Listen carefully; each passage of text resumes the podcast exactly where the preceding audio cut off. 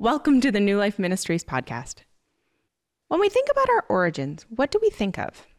Do we think of our family and the baggage that that brings? Do we think more broadly to the proposed origins of humankind from a scientific standpoint? How about biblically to Adam and Eve and how their story has shaped humanity? Today, let's talk about a far more important origin, the origin of our salvation. In Romans 5:15 it says, "For the sin of this one man Adam brought death to many, but even greater is God's wonderful grace and his gift of forgiveness to many through this other man, Jesus Christ. Please join Curtis as he leads us deeper into Romans 5. Okay, so welcome here, guys. We're going to look at Romans chapter 5 if you want to turn to it in your Bible. When we talk about sin, right, that word that we use to describe all that's wrong with the planet, sin, we make two simple but very understandable mistakes. We sometimes will say, I am a sinner, I am a sinner, I'm a sinner. Or I sin, I sin, I sin, I sin. And both are correct terms at times. The problem, though, if you think of yourself as I am a sinner all the time, is it speaks about your identity. That primarily my identity is someone in rebellion to rebelliousness to God.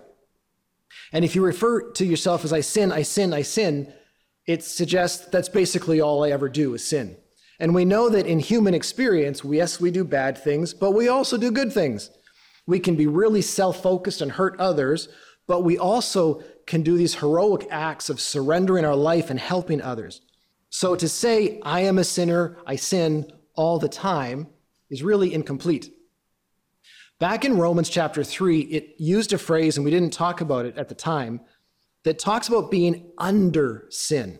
It says in chapter 3, we have already shown that all people, both Jews and Gentiles, are under sin or under the power of sin.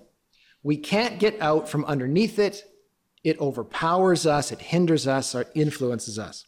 So consider a big, big box, something like a refrigerator box. Imagine it's very heavy. You can pick it up, but just barely and it is strapped to your back all the days of your life. This very heavy box, and you know it doesn't belong there, but you are under it all the days of your life. How would it affect how you live your day?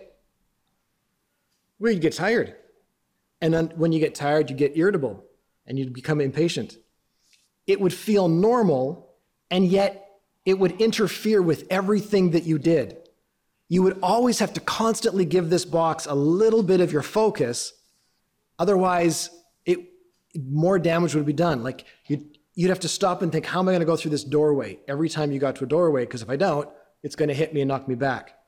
If you ignore the box and you're just kind of moving around quickly, the box would be hitting other people and banging into other people and hurting them and making their life more difficult. You could create a list of rules for how you were going to live your day so that it worked. You know, every time I approach the door, I'm going to do it from 45 degrees and I'm going to do a quick spin at the frame and I'm going to get through.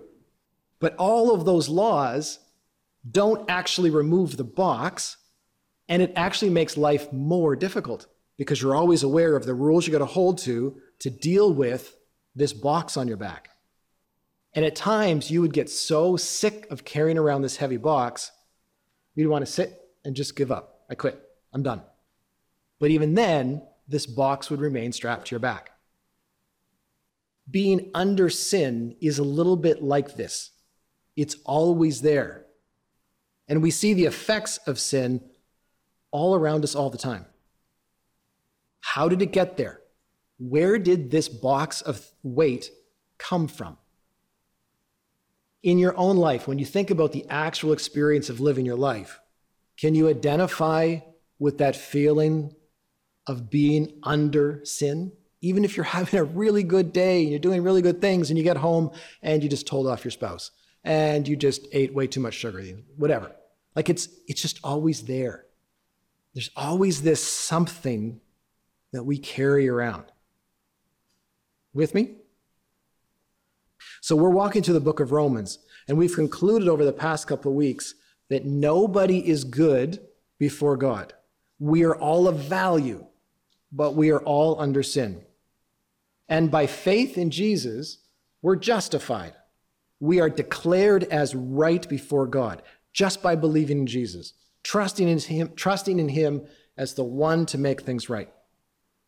So how does that belief connect to the refrigerator box strapped to our back? How does that connect to the experience of being under the weight of sin? That's what today's passage is going to look at. And it's going to bring us back to where this all began with the sin of Adam and Eve in the Garden of Eden. And the passage is wanting to give you the assurance, the confidence that by believing in Jesus, he'll take care of the big problem. He is all you need, that the grace of God comes through Jesus in abundant ways and resolves the problem. So that's what we're going to look at. Let me offer a prayer, and then we'll read parts of chapter 5. Father, Father, your word speaks. Would you please speak to us? Would you draw our attention to the particular points in this passage that you want each of us to ponder and to ruminate on? Please speak to us. Amen. So let's read Romans chapter 5. I'm going to read the first two verses, and then I'm going to jump down to chapter 12. And if you're watching our podcast, there are lots of other sermons I have preached on chapter 5 that you can look up. I would do something like you can find the link here and here and here. But then Paul has to try to put those blocks magically in. that would be your job? Put the magic box in. You ever seen one of those videos where they say you can click here and then the box shows up over here? that didn't work. Okay, chapter 5. Therefore, since we have been made right in God's sight by faith, we have peace with God because of what Jesus Christ our Lord has done for us. Because of our faith, Christ has brought us into this place of undeserved privilege where we now stand, and we confidently and joyfully look forward to sharing God's glory. So let's jump down to verse 12. And he's going to elaborate on this place of grace that we now stand. When Adam sinned, sin entered the world. Adam's sin brought death so death spread to everyone, for everyone sinned. Yes, people sinned even before the law was given, but it was not counted as sin because there was not any law yet to break. Still, everyone died, from the time of Adam to the time of Moses, even those who did not disobey an explicit command of God as Adam did. Now, Adam is a symbol, a representation of Christ who is yet to come. But there is a great difference between Adam's sin and God's gracious gift. For the sin of this one man, Adam, brought death to many. But greater is God's wonderful grace and his gift of forgiveness to many through this other man, Jesus Christ. And the result of God's gracious gift is very different from the result of one man's sin. For Adam's sin led to condemnation but God's free gift led to our being made right with God, even though we are guilty of many sins. For the sin of this one man, Adam, caused death to rule over many.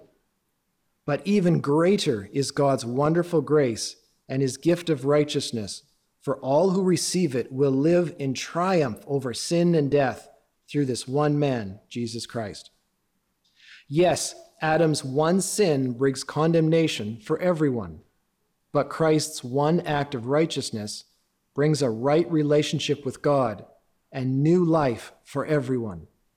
Because one person disobeyed God, many became sinners. But because one other person obeyed God, many will be made righteous. God's law was given so that all people could see how sinful they were. But as people sinned more and more, God's wonderful grace became more and more abundant. So just as sin ruled over all people and brought them to death, so now God's wonderful grace rules instead, giving us right standing with God and resulting in eternal life through Jesus Christ our Lord. So we'll stop there. So we have two heads of the family of humanity Adam and Jesus. Jesus undoes the damage of Adam. We are all under sin because of Adam. Jesus takes the burden away. He takes the fridge, the box away. This is how abundant God's grace is to us through Jesus.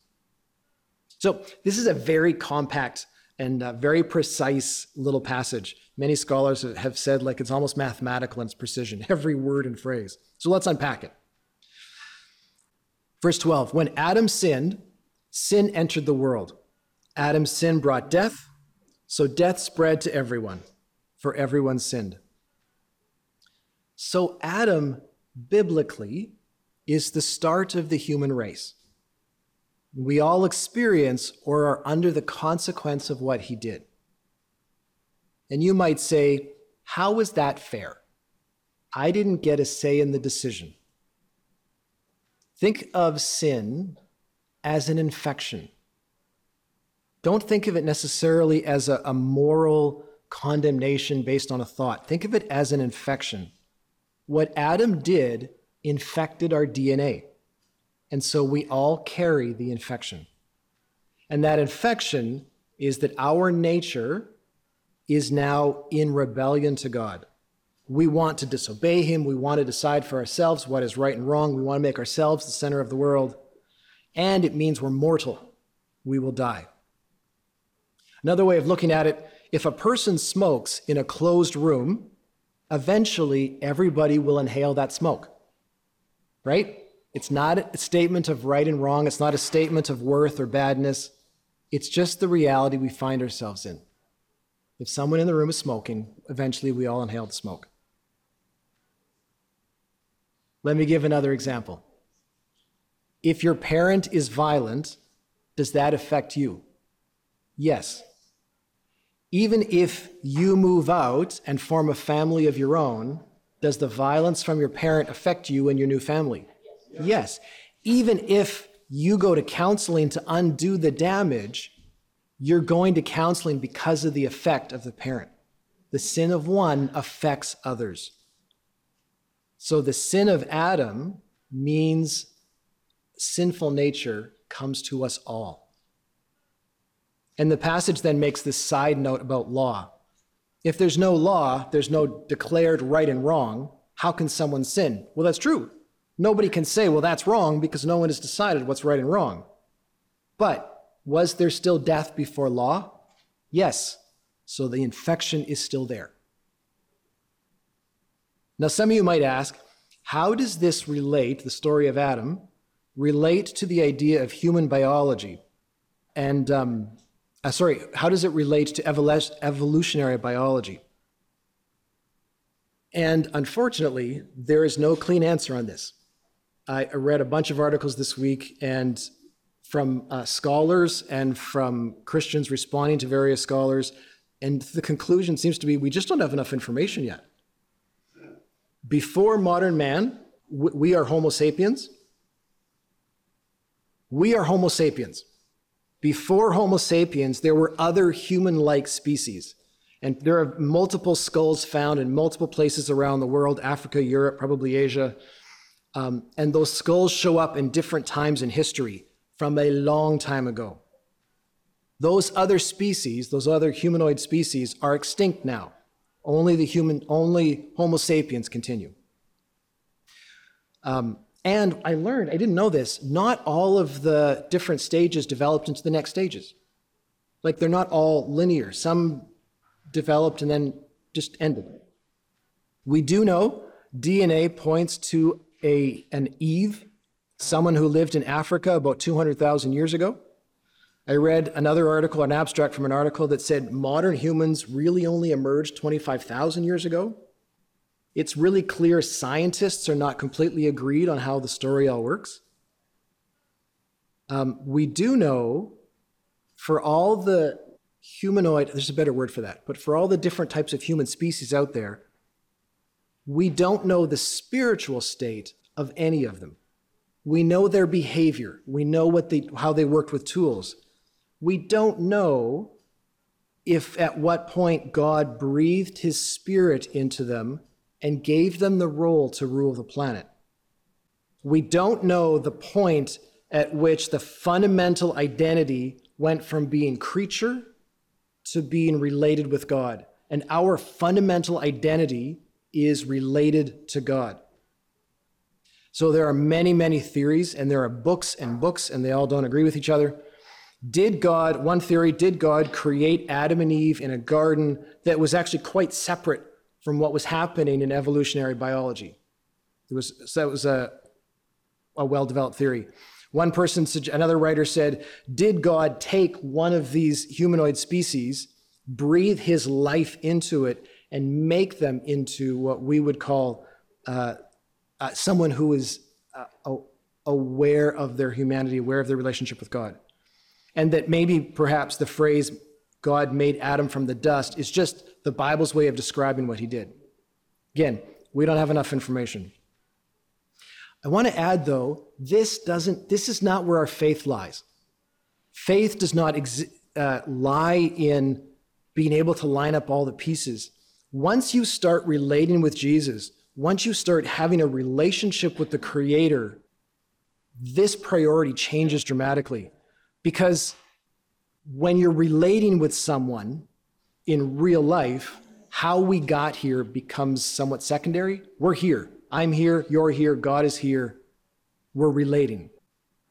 So, one theory that um, one person develops, and I think re- echoes with scripture really well, is that God intended humans to be immortal. God intended us to live for forever. How he created us, where that came about, it's kind of secondary. What the Bible says and what Jesus is doing points to we were created to be a species, not to decay. And when Adam sinned, we became mortal, we began to decay. And that the human story could actually be very different from the rest of biology story. we look at stories like Jesus being transformed on the mountain, you, you sort of wonder what was that about? So, regardless of how you think about all of this, you've got a couple questions you have to answer. Things like where did the corruption of humanity come from? Like, why do we struggle with sin? Animals don't seem to struggle with right and wrong or what they ought to do. Another question why are we afraid of death? Like, why does death seem so unnatural to us? Why do we have trouble staying in the present moment? Because animals don't have a problem staying in the present moment. They just take life as it is. So the Bible says we carry the effects of Adam with us. This infection called sin, the fridge on the back. We are all under sin, and it affects every aspect of our life. So, what is God, going to do about it? Let's go back to the text, verse 15. But there is a great difference between Adam's sin and God's gracious gift. For the sin of this one man, Adam, brought death to many. But even greater is God's wonderful grace and his gift of forgiveness to many through this other man, Christ Jesus. And the result of God's gracious gift is very different from the result of that one man's sin. For Adam's sin led to condemnation, but God's free gift leads to our being made right with God, even though we are guilty of many sins. For the sin of this one man, Adam, caused death to rule over many. But even greater is God's wonderful grace and his gift of righteousness. For all who receive it will live in triumph over sin and death through this one man, Christ Jesus. I want to notice a couple things.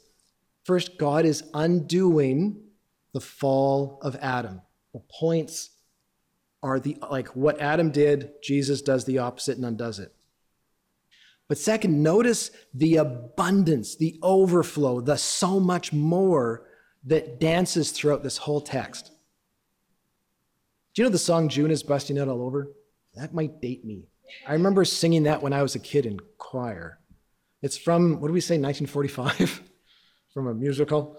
Um, well, if you heard it, you'd be like, oh, yeah, I've heard that when I was a child. June is busting out all over.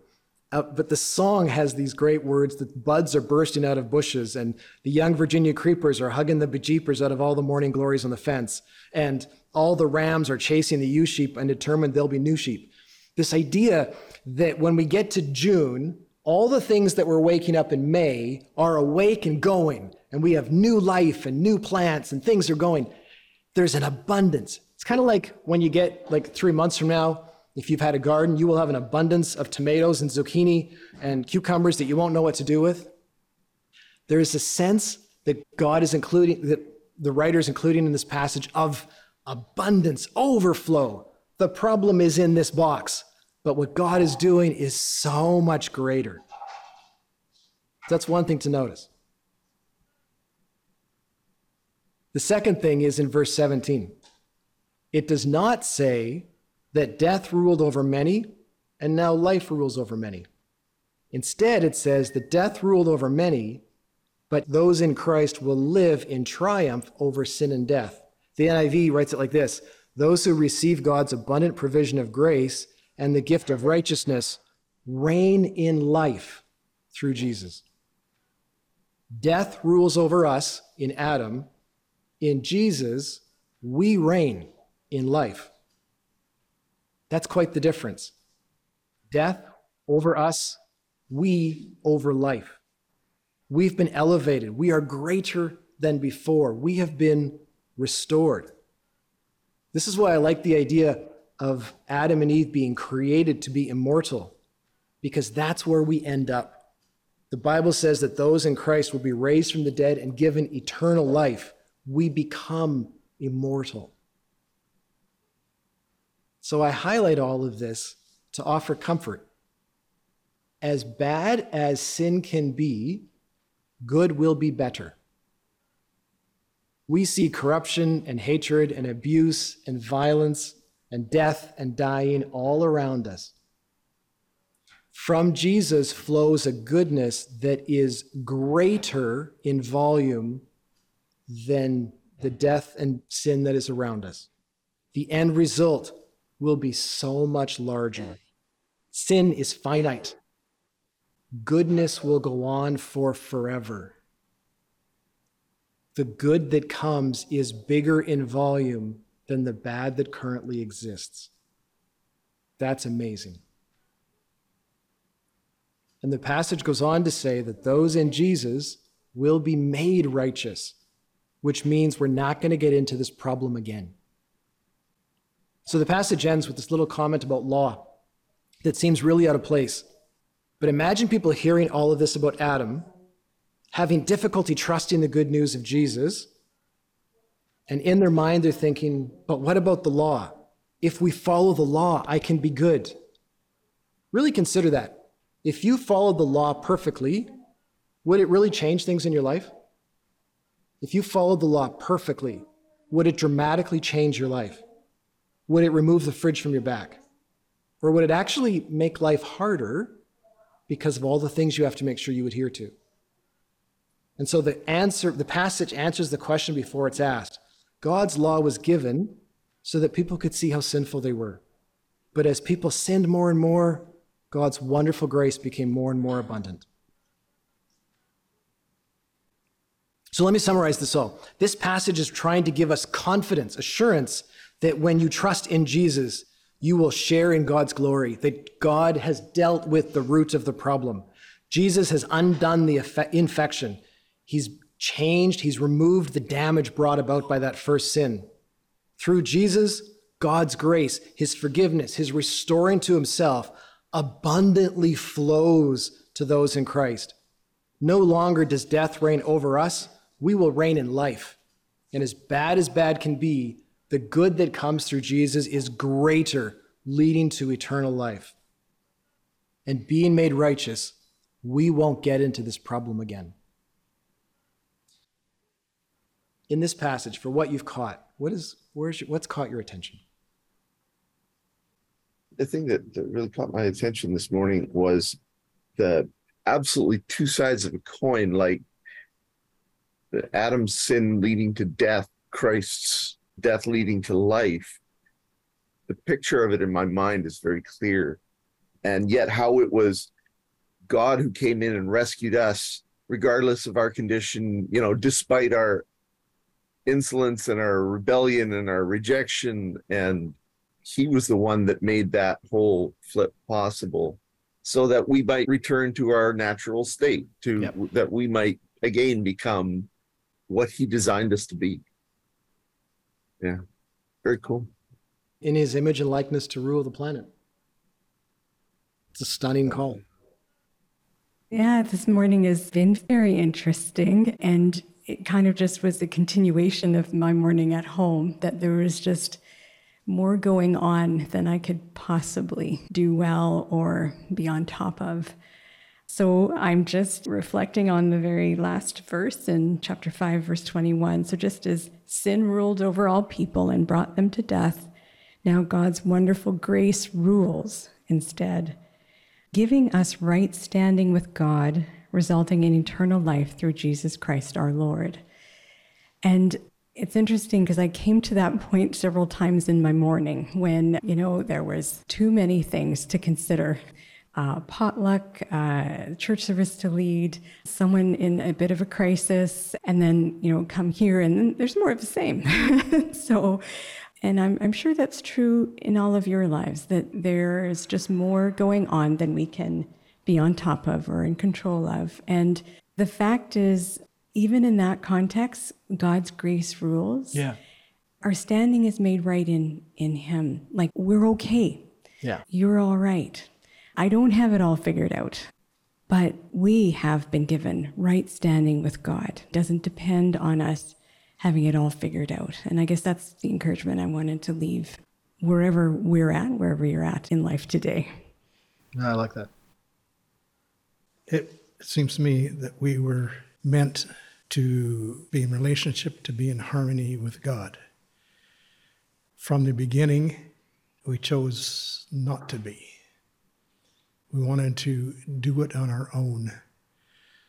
God provided the law and said, okay, go for it. Try. You can't. And so then God provides the means that we can be in harmony with Him, but not through our efforts. Yeah. It's through His doing. I really appreciated you know some of the stuff that you added in. The majority of people, as I see it, really dislike mystery. They want certainty. And in an attempt to achieve certainty, they grasp onto things that they call certainty, but they're not. You know, this relates to all facets of our lives. You know, it always amazes me is how science presents itself as truth. You know, something very recent, you know, as with the James Webb telescope. Suddenly, truth exploded and proved not to be truth at all. So now there's a new truth, which will at some point explode and and I think it's the same with much of what we come to believe about God and how that all works. We want certainty, and it's not there. What's there is God, and God is mystery. And mystery is good. We're attracted to mystery, even though we don't like it. I just wanted to make a really quick comment just about in Adam's sin, there is death. And in when we sin, we also find death within ourselves with God. Also, I do believe, though, that there is a positive upside to it. Just that, in I believe that we're all here on earth uh, on a test run with God as to how we want to follow Him, worship Him, praise Him, work for Him, and that everyone's different and everyone has different abilities and needs and wants under God. So even though we sin, and yes, we do ask God forgive forgiveness and such, it really is a placement for, for us as to, um, well, when we go to heaven, we all have a certain role and placement with God. And it's important that we can show God just who we are and what we can do for Him, not only in this life, but, but in the next when, when we go to our eternal lives in heaven. Yeah, I like that. Two things kind of struck me this week. The first was uh, the idea of the identity as a sinner or someone who sins. And I found that really fascinating. Uh, recently, I read a behavioral science book uh, called Atomic Habits, which is about using behavior science to create good habits. And one of the most important things when you're trying to change anything in your life is if you start with your actions, you're not going to go anywhere. It's going to stop. You're going to get tired. You're going to run out of steam. If you're trying to change your health, you're trying to become a healthy person, you have to start with I am a healthy person. What would a healthy person do? And then go from there, which was really, really interesting. The new covenant kind of leans into this idea of we're going away from just changing the things we do. We're, we're not going to follow this strict rote because we're going to fail. We have to move to I'm going to change my identity to being a person who has been who is a forgiven child of God and because I am a ch- forgiven child of God I am going to love him and I'm going to love his creation and there we go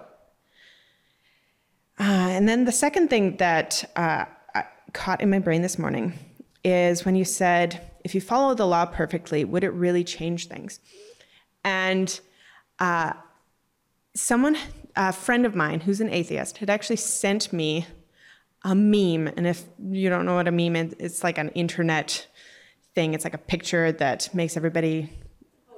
Yeah, kinda, kinda. And so this meme said, All right, Christians, turn to your Bibles, open it to a random page, put your finger down, and follow exactly what that sentence says, word for word. Last one to go to jail wins. And from that perspective, that, that makes it's totally great. Because the law, the old law wasn't made for now. The old law had a lot of stoning people in it, and it, it's not made for this time. It's not made for this covenant. This covenant has changed things. It's completely overhauled the system. And, and when you try and put into practice exactly what the old law says, it doesn't work. It is so frustrating when it always gets pulled back to, well, this is what the old law said. But that's not how things work. It's not what is made for you to follow now. So that's that's what stuck in my brain. Yeah, the Bible is not that genre. It's not a chicken soup for the soul kind of yeah, it's a different genre. Let me offer a prayer. Jesus, thank you for what you have done. Thank you for giving your life and making us right with God, making us justified. And thank you that through your life, through the work of your Spirit, you are changing us and removing the infection and showing us how to live well, to live as we were meant to be. And I praise you that in the end, you will raise us to life and give us eternal life and make us more than we can imagine. Thank you for uniting us with God. Thank you for the abundance of your blessing. May we praise you every day, give you thanks every day, and may our hearts be turned in praise towards you for all eternity. Amen. Thank you for listening to our podcast today. New Life Ministries is located in Winnipeg, Manitoba. You are invited to join our service in person or over Zoom. Please use the Contact Us link to send an email to the church office and request the address or Zoom link. If you would like to use these podcasts as part of your home church or local church gathering, you are free to do so. We do request that you let us know. If there is any other way that we can help you in your ministry, please send us an email.